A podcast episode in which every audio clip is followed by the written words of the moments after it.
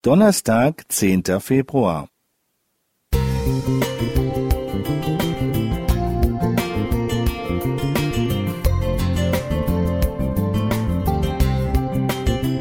Ein kleiner Lichtblick für den Tag.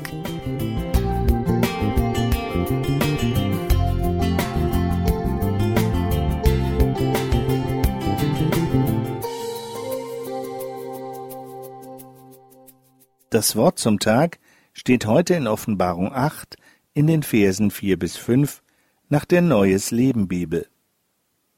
Der Rauch des Räucherwerks stieg mit ihren Gebeten von dem Altar, auf dem der Engel sie ausgegossen hatte, zu Gott auf. Dann füllte der Engel die Räucherpfanne mit Feuer vom Altar und warf sie auf die Erde. Da donnerte und blitzte es, und die Erde erbebte. Hilft beten? Diese Frage wurde vor einer Weile in der Wochenzeitung Die Zeit gestellt. Eine Antwort aus dem Artikel fand ich sehr bewegend. Sie stammt von der damals sechsjährigen Helene Meyer, die sich sicher war. Natürlich hilft beten. Wie soll der liebe Gott einen denn sonst hören? Soweit das Zitat. Ja, beten hilft. Wir haben schon oft Gottes Eingreifen in unserem Leben erlebt. Die Erfahrungsberichte im Gottesdienst sind voll von solchen Begebenheiten.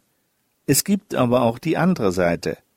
Dann sind wir selbst als Gläubige unsicher, ob Gott Gebete hört.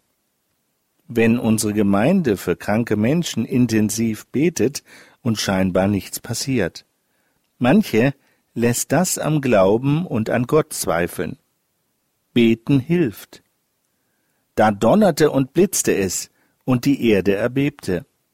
Ein machtvolles Geschehen am Ende der Zeit, hervorgerufen durch die Gebete derer, die zu Gott gehören.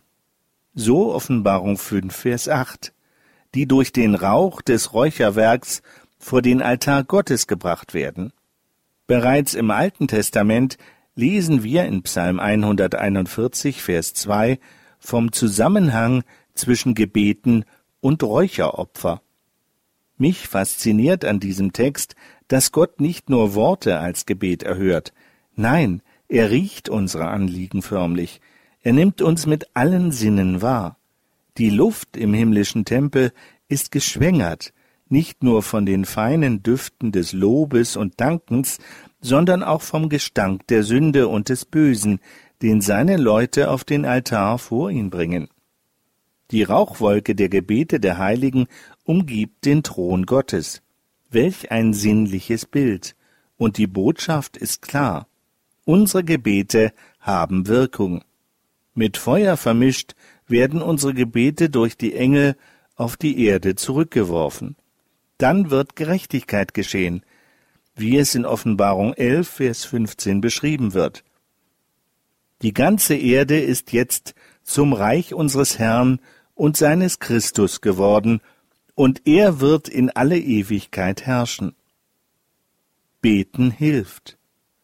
Roland Nickel